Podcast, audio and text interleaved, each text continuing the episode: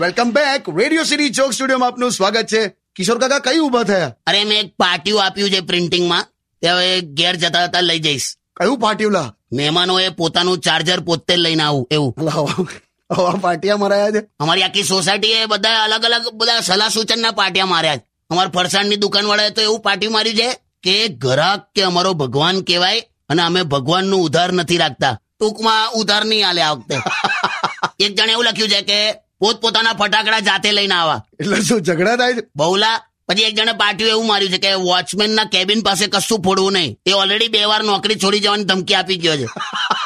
બહુ પાટિયા માર્યા છે. પણ એક સલાહ હું તમને આપી દઉં છેલ્લી હું પાછું લાયો દિવાળીમાં ફટાકડા ઓછા ફોડજો એટલે હા ભાઈ હા હા ભાઈ હા નહીં ફોડીએ નહીં પ્રદૂષણ કરીએ દીવા તો કરું કે નહીં દીવા કે પણ નહીં હા એટલે દીવા તો કરજો પછી તું થિયરી નહીં લાવે ને કે આટલા બધા દીવા સળગવાથી હિમાલયનો બરફ ઓગળે છે અને સમુદ્રનું લેવલ વધે છે ના ના એવું બધું નહીં કહું છાનમાનું જેટલું થતું એટલું કરો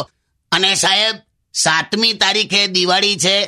અને સાતમી નવેમ્બરે રેડિયો સિટી જોગ સ્ટુડિયો કિશોર કાકા સાથે એના ત્રણ વર્ષ પૂરા થાય છે એ બદલ આપ સૌને બહુ બહુ બહુ આભાર ક્યાં વાત હે કાકા તને નતું યાદ ને હા એટલે યાદ હે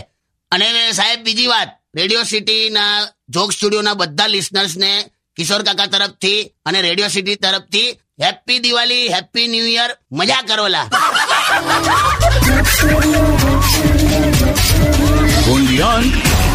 Radio